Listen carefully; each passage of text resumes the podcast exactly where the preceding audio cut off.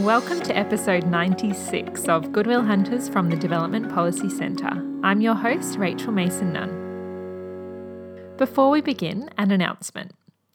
DevPol's 10th anniversary partnership with Goodwill Hunters comes to an end this week. We're so grateful for the crucial support provided by the Development Policy Centre this year, which has enabled us to bring you weekly episodes. You can continue to read the Dev Policy blog via the link in our show notes. Today on the show, I'm speaking to Arietta Rika, who is the host of the upcoming podcast Vossa, produced by Goodwill Media and proudly supported by the World Bank. Vossa looks at the big ideas and challenges that are facing the Pacific and Papua New Guinea. Arietta also works with me at Goodwill Media, and I'm grateful to call her a friend.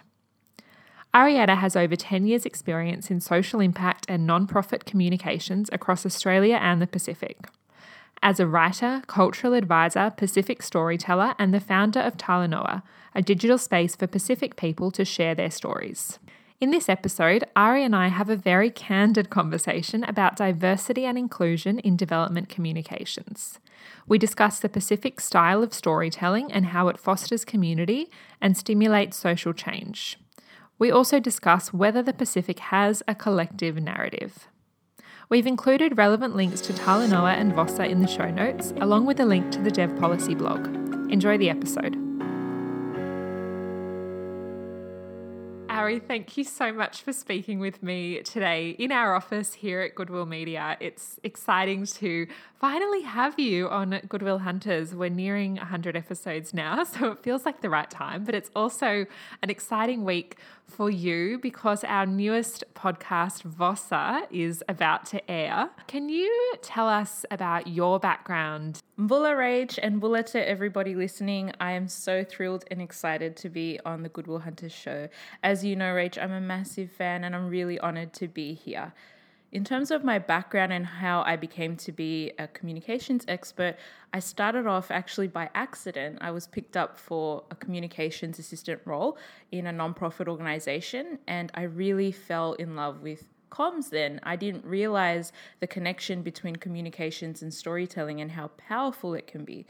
And over the years, I started to explore my deep interest in storytelling and communications within the Pacific region. And I also saw a massive gap at the time, this is probably five years ago, where I couldn't see much digital storytelling taking place um, online more formally. And I thought, you know what, I'm going to start a blog. So, what started off as a blog, which is uh, now known as Talanoa, evolved into a digital space for storytelling across the region. And how I became interested in this is because I'm born in Australia and I live in Australia, but I've been fortunate enough to spend time growing up in both Fiji and Tonga. My father's Fijian and my mother is Tongan. And so I felt that I really wanted to see more in the digital space of storytellers, from both of those countries and across the Pacific, but also from diaspora as well. So it's not to say that people weren't telling their stories in the digital space, but it's just not in a way that I could connect easily with, and also that I could um, see that was accessible for a broader audience. So that's how all this came to be. So, Ari, you touched on Talanoa there, and I think that's what I want to speak about a bit more. So, you are the founder of Talanoa, which is a digital space for Pacific people to share their stories. It's an interesting concept, and I know that Talanoa has done really well since you launched it. How how did it start, and how has it evolved in recent years? So yeah, it's been a wonderful journey. Uh, I'm really fortunate to have had all the experiences that I've had through Talanoa. So Talanoa is actually my name, and I started what I intended to be a blog featuring successful people in my community here in Australia, but also within the Pacific and also in other diasporic communities in other countries. And it just really took off from there. And it spoke to me about how important it is to have a single space that's easily accessible for our community. So, this is our stories from Pacific people for a Pacific audience. But then it also evolved into a resource resource, sorry, for people who want to work with Pacific communities. And from there, I started to be um, approached by organizations and media outlets to work with them and provide cultural consultation. And while I do see myself as a cultural communicator and advisor, I more importantly see myself as a bridge between people because I can't always act as a cultural advisor for cultures that I'm not familiar with. The Pacific is such a diverse place.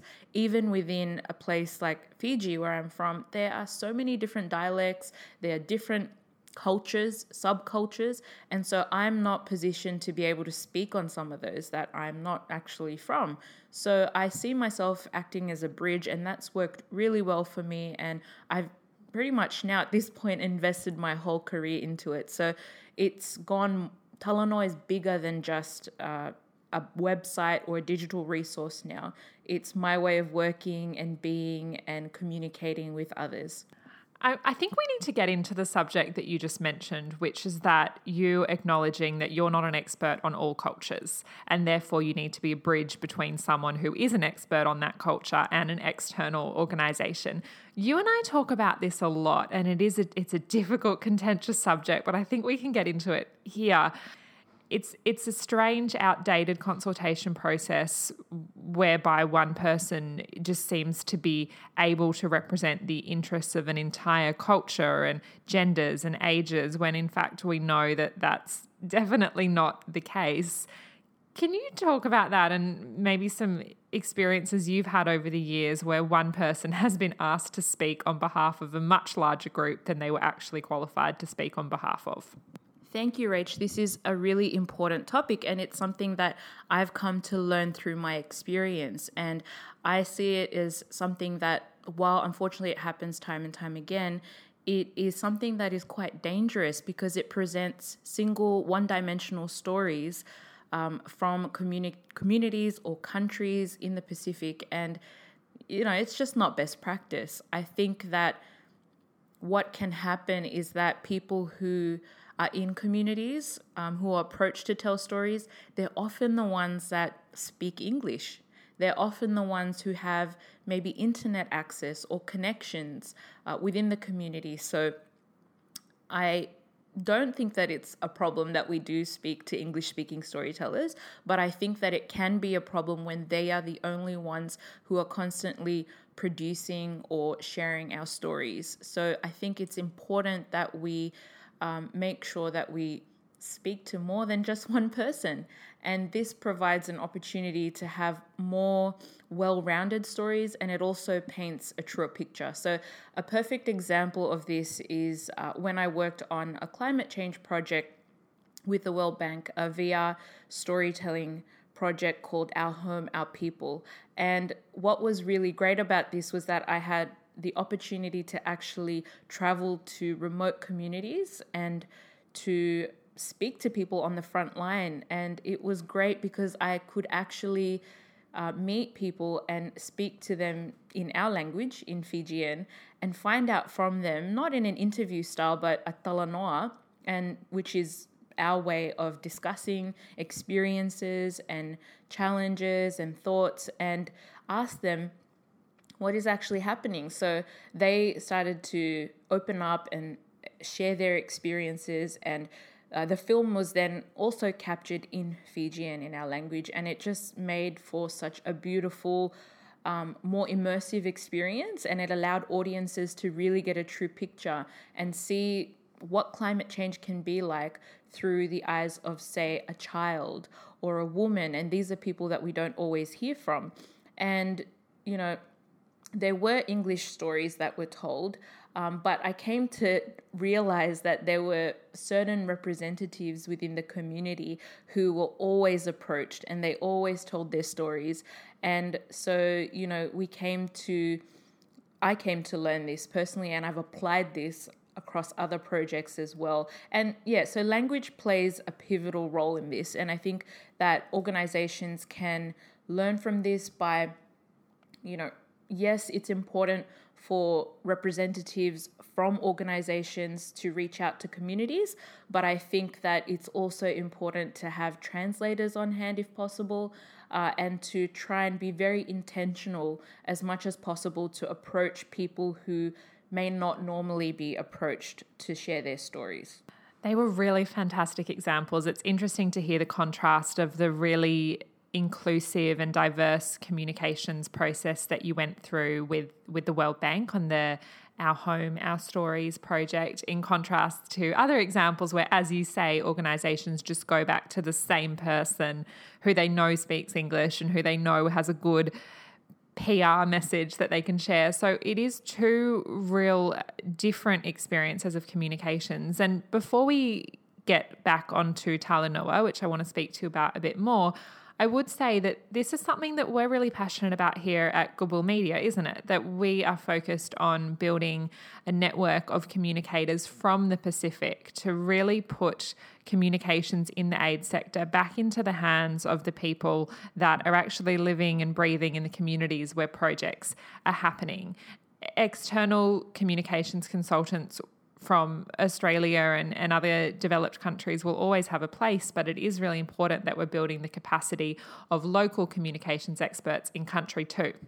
Yes, this is crucial. And when I spoke to communications experts in uh, countries, specifically in Fiji, a lot of them said that they followed models that were taught to them by uh, international experts. Uh, and so a lot of them shared with me that they didn't see our Indigenous way of storytelling as something that could be helpful or useful, or some of them said that they just did it informally and they didn't tell anyone that that was the practice that they followed. And so it was very interesting and insightful to to hear this, but also I found that I actually learnt more from the communications experts in Fiji than they learnt from me. I learned how to get really insightful stories, how to build trust, how to make, uh, create, and build meaningful, long lasting relationships. And this was very helpful for me. And I believe that anyone working with local communications experts really should focus on listening and learning and not just going in and teaching. As you said, Rachel, there's definitely value that we can um, in exchanging knowledge and information between local and international experts. But I think that too often uh, local experts feel that they need to listen as not so much as they also have things to share, or they may. Uh, may, they may, but there may not be a forum for this kind of conversation and exchange. It is. It really should be best practice where uh, international and local experts share knowledge, share information, and importantly, share Indigenous practices and local ways of communicating and sharing stories. You said there that international consultants teach a specific method of communications, and sometimes local consultants or local communications experts reflecting on their experience in their own communities say that it's quite incongruent with the way that they've learnt to communicate. To build on that, what is so unique about the Pacific style of storytelling? It all comes back to relationships. It we find that the richer your relationship with someone, the richer your story will be. And you can't expect to just go into a community, extract a story, and go away and use it for your purposes and never go back. And, you know, to be honest, a lot of the uh, international communications consultants that I've worked with didn't have that intention. They didn't may not have even realized that they were um, they were following a more extractive process and not giving back. And so it's not to say that this is done with any malicious intent, but I think that you will find that in the Pacific, it all comes back to building meaningful relationships. And a lot of the time, this is just a Pacific way of being. You go into a new place, the last thing you want to do is go in with an ask straight up. You would slowly be building connections before you even get to the point of asking someone to sit down with you and share their story. Um, and so I think that it's a long term game and it's not something that we can expect to just go into a community, extract a story, and go. and not have any, say, harmful impacts on the communities that we are extracting these stories from. Yeah, we talk a lot in our days in the office together about the lessons that I've learned over the years in the Pacific about communications. And there have been many, but I think one that I learned very quickly was that any meeting I had, really in any Pacific Island country I've worked in, had to start with a really personal conversation around family and and friends and home and what you've been up to. And it wasn't in an insincere way. It wasn't okay let's tick the box of a personal conversation so that we can move on. It's always been so sincere. It's always been about genuinely building relationships and connections with people in order to have a productive working relationship with them. And it's in recent years that I've learned how beneficial those personal relationships have been to me in a work context because I feel that I've got this community of wonderful people across the Pacific and Papua New Guinea who I can call on, who I've built great relationships with, who are my friends. And it is quite different to our Australian and, and uh, other countries' style of doing business, but it is a really crucial thing to learn in the Pacific the importance of human connection. It's true. And uh, I think that my experience working in Australia is that I see that people have compartmentalized themselves. So they have a professional self and they have a pers- personal self or they have a social self. They don't always bring their personal life into their workspace. And you know, whereas in the Pacific, there is no such thing. when you come to work, this is just who you are, and you wouldn't behave in any different way as you would in your social circles outside of work. And so I find that it's been so helpful for me working in an Australian environment following this practice where I really want to deeply understand people that I work with, whether it be someone that I bump into when I'm having um, a coffee every day, or whether it's my colleagues in the office or other organizations that we partner with. I really want to get to know people, and I think that this is quite common across the Pacific that it would seem very strange or abrupt or even rude to go into a meeting and just launch straight into the top the topic of conversation. You would always want to, you know, get to know each other. How's your day going? How are you? Um, how's your family? And this is not unusual. And as you said, Rachel, it often results in more meaningful outcomes because when you're personally invested in someone, uh, it's more likely that you'll care even more about the work, and therefore the outcomes tend to be a lot more meaningful as well. The other lesson I would share before we move on from this was a really difficult and uncomfortable one to learn, but I am not someone that has dealt well with silences in the past. Long pauses are okay in communications in the in, in many places in the Pacific and it's it's thoughtful and it, it doesn't mean that the conversation has gone off track or that people aren't interested. It's just a normal thing to do. And and that's something that you and I talk about a lot as well, Ari. Yes, I mean, it is very interesting how people respond to silences in conversation in Australia, I have found. And this is a skill that my actually my father taught me that, you know, if you just sit back and listen, it's amazing the things that people will say, you know, and it's not about what they're saying, it's really about you listening. Um, and I think that in the Pacific, it's not unusual for conversations to go for quite long, not because people are talking so much, but because of the pauses in between conversations. So, you know, I think this is important because it means that people are taking time to process what the other person is saying before they respond. So they're not responding just for the sake of it, they're actually giving a thoughtful response based on what they think uh, according to the conversation. And so, I have found this to be very helpful for me personally because it means that I have a deeper understanding of what people are trying to say because I'm not rushing to try to fill silences. So I don't find silences as awkward as maybe my Australian counterparts might find it. And I think it's a cultural thing. It's not a bad thing. Uh, you know, it just so happens that conversations are a lot more fast paced here.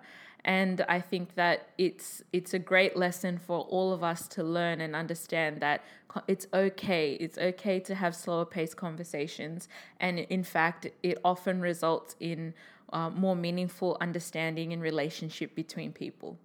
Yeah, that's beautiful. I totally agree.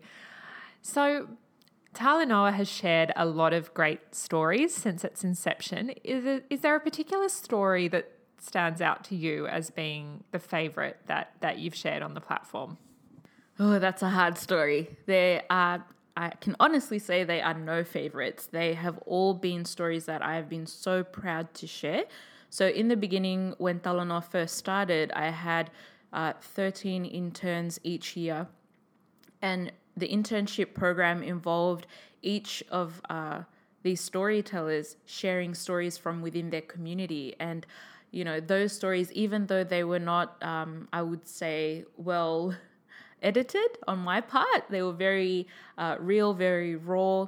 I'm still very proud of them because they were so authentic. And that's something that I've seen uh, being weaved through the stories as they became more, I suppose, polished, so to speak, with how we presented them as we learnt how to edit a more sophisticated way, I would say that all the stories that are shared on Talanoa are authentic, whether they be written stories, through video, through imagery, and even through VR. They're all real uh, representations of people, and that's what I love about Talanoa is that it's an independent platform with no one influencing people in how they choose to tell their stories. It's it's exactly how they want it to be and they retain ownership of those stories so down the track if they want to make changes they they're more than welcome to do so. But i can confidently say that not one person has come back and asked us to change their story. And i think it's because in the very beginning they were less anxious because they knew that they had full editorial control. So there are absolutely no favorites. I love them all. And I'm really proud of the stories that have been told on Talanoa. I'm proud of them too. And as as someone not from the Pacific, I've learned so much about the Pacific from reading Talanoa. And I think that whilst it was never for an Australian audience and it was and is a platform for people from the Pacific to share their stories, I think there's a lot that we can learn here in Australia as well. And uh, I will will include a link to it in the show notes. The question I wanted to ask, as you say, when you hand over all editorial control to people and you are a completely independent platform, it does mean that you can share virtually any story that you want to. But are there any stories that aren't told that you think should be told? Absolutely. There will always be stories that aren't told at the moment and need to be told. And I think that that's why accessibility is so important. For people to share their stories on Talanoa, they first need to know that it exists.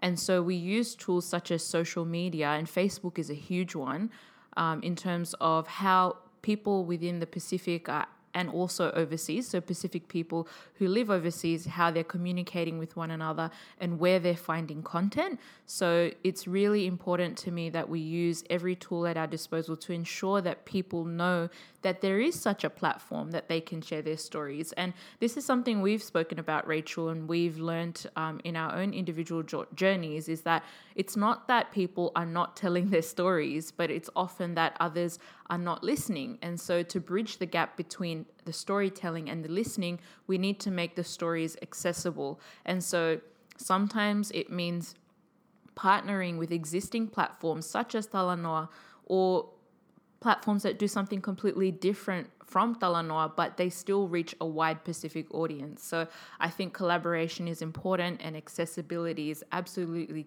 key to ensuring that more stories are told and ones that we have never heard before because they, they're out there. You made a really good point there, which we should get into before we talk about Vossa, which is your new project. And that was that often it's not the problem that people aren't telling their stories. The problem is that there aren't platforms for other people to hear those stories, or if there are platforms, people just aren't accessing them. And I think this is the fundamental problem with the share the mic movement. I know that we both have a lot of objections to share the mic, but from my perspective, it's that it has this strange preposition or assumption that there is one mic and it must be shared and therefore it will be reclaimed after it's been shared. It assumes that there's one platform for communications which people in power, in dominant positions in society own and can choose to hand over to someone else for a brief period of time before reclaiming it. And I think we saw that with a lot of well intentioned companies handing over their Instagram or their Facebook accounts to a person of color for a few days and then taking it back. I think what that movement fails to recognize is that those people are already sharing their stories, just not on the platform that's most convenient for you. And therefore, the obligation on you as a, a, person that needs to do the listening is to go to those platforms and, and access those stories at the point where people are sharing them, rather than asking them to share their story on the platform that's most convenient for you. Absolutely, Rach. And I think we're in a very unique moment in time where people uh, have no choice but to actually consider their views on how they are being most inclusive about storytelling. And this can be very confronting and uncomfortable for people. So I've observed a lot of knee jerk reactions, such as uh, well intended movements like share the mic. So, as you said, it's not to say that people are trying to do this out of any um, you know shallow kind of um, way of including people but i think that it could be so much more meaningful if those who have existing platforms actually sort out other platforms that already exist rather than inviting people to come to theirs and continuing to shine the spotlight on their own existing platforms. I think it's really about creating meaningful collaborations and relationships with uh, people from diverse communities who already exist. We are already telling our stories. We have been telling our stories for so long, but now people are starting to not listen, but they're trying to figure out how they can listen and how they can be more inclusive. So, this is really just the start. So, I'm not uh, trying to shame or blame anyone for um, quote and unquote doing the wrong thing, but I would say that there are other more meaningful ways of being inclusive, and that is through relationships and through shining the spotlight on platforms that already exist rather than trying to invite people to be featured on yours. So, Ari, we are about to launch a really exciting new podcast series called Vossa. I'm actually not going to say anything about it because this is, you're the host and it is fundamentally yours. So, can you tell us about Vossa? Yes, Vossa is a dream come true. So, it is a storytelling project which is driven by experts and creatives in the Pacific and Papua New Guinea and is proudly supported by the World Bank. This platform exists for Pacific and Papua New Guinean people by Pacific and Papua New Guinean people. And I'm so excited about this because when we look at what podcasts currently exist for um, my our community, I see a lot of them focusing on and by people in diaspora. And so while there are podcasts that exist for specific specific Pacific and Papua New Guinean island countries, there isn't one that focuses on the region as a whole. And so I'm really excited about this and I can't wait to air our first episode in coming weeks. We're really excited about it too. And I think, as you say, what's really unique about this is that it is a program by Pacific people for Pacific people we have not taken into account the needs of an Australian audience here because that's not our target audience. This is fundamentally for the Pacific. And I think that's unique. I, I, think this is something that really excited us both about this project because it it isn't something that we've seen that much of, is it? Yeah. Honestly, we have seen many forums and platforms that exist to for Pacific and Papua New Guinean people to tell others about us. But this is not that. This is our content for our people and it's for our learning. And look, of course, if people from outside the region would like to tune in and listen, this is a fantastic resource for listening and learning. Uh, but ideally, this is really, truly, the heart of it is for us and by us. And it's something I'm really passionate and proud of. I think the last question I'll ask you then to finish this interview is it's a big undertaking to make a podcast that is for the Pacific and Papua New Guinea, especially in light of the conversation we've just had, which acknowledges that that is not a homogenous region. And whilst the region does have things in common, no content is going to be applicable to every single person in the Pacific and Papua New Guinea. And anyone claiming that they're producing something that is um, maybe a little misguided. So, how how do you navigate the complex differences between different countries while still exploring the possibility of a collective narrative for the region? As you've pointed out there, Rach, it's really important that we don't uh, convince ourselves or tell ourselves that this is a one uh, size fits all kind of project. And we can it can never be done for the Pacific because there's no possible way that we can fully contain all of our stories uh, with one single approach. And so, how we can address this is by ensuring that we have diverse guests. So, we have guests from each country that can speak on what's actually happening at home for them.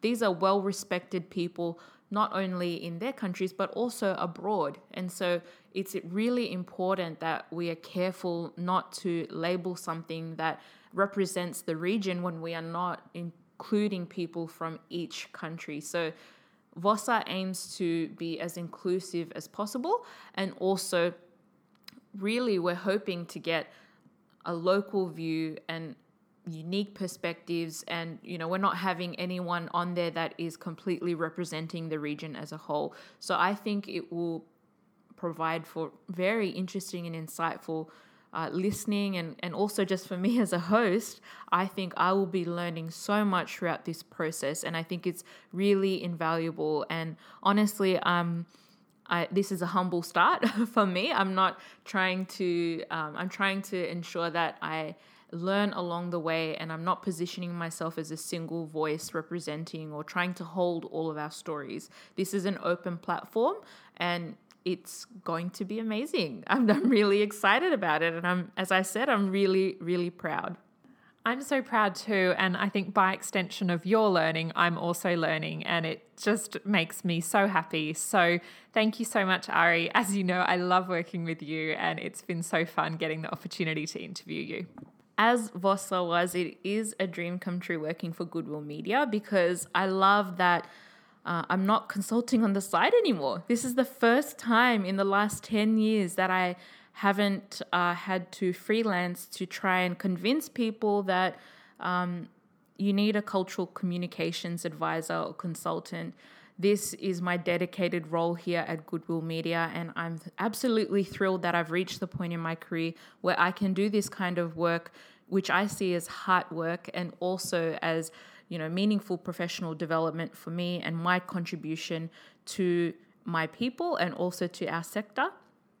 And so this is a dream come true. I love working with you. I love working in our organization. I promise this is not any kind of, uh, what do you call it? Like a plug? Yeah, she didn't ask me to say this. This is not any kind of plug. This is me letting people know if you are a communications consultant or professional from the Pacific and you're looking to work for an organization that is truly inclusive and that you can work on projects that are meaningful for you, can I just say, after 10 years of sacrifice and hard work and learning and you know challenges along the way i can confidently say that it is possible and that it exists. So please keep fighting the good fight keep keeping on and you know, of course, connect with us because we are, as Rachel said, are trying to grow our network. We already have a lot of meaningful relationships in the region, but, you know, we're open to more. And Vinaka! That was episode 96 of Goodwill Hunters with Arietta Rika. I'm your host, Rachel Mason Nunn. We are on the countdown to episode 100 and we look forward to sharing our upcoming episodes with you. Thank you all so much for listening, and I'll speak with you next week.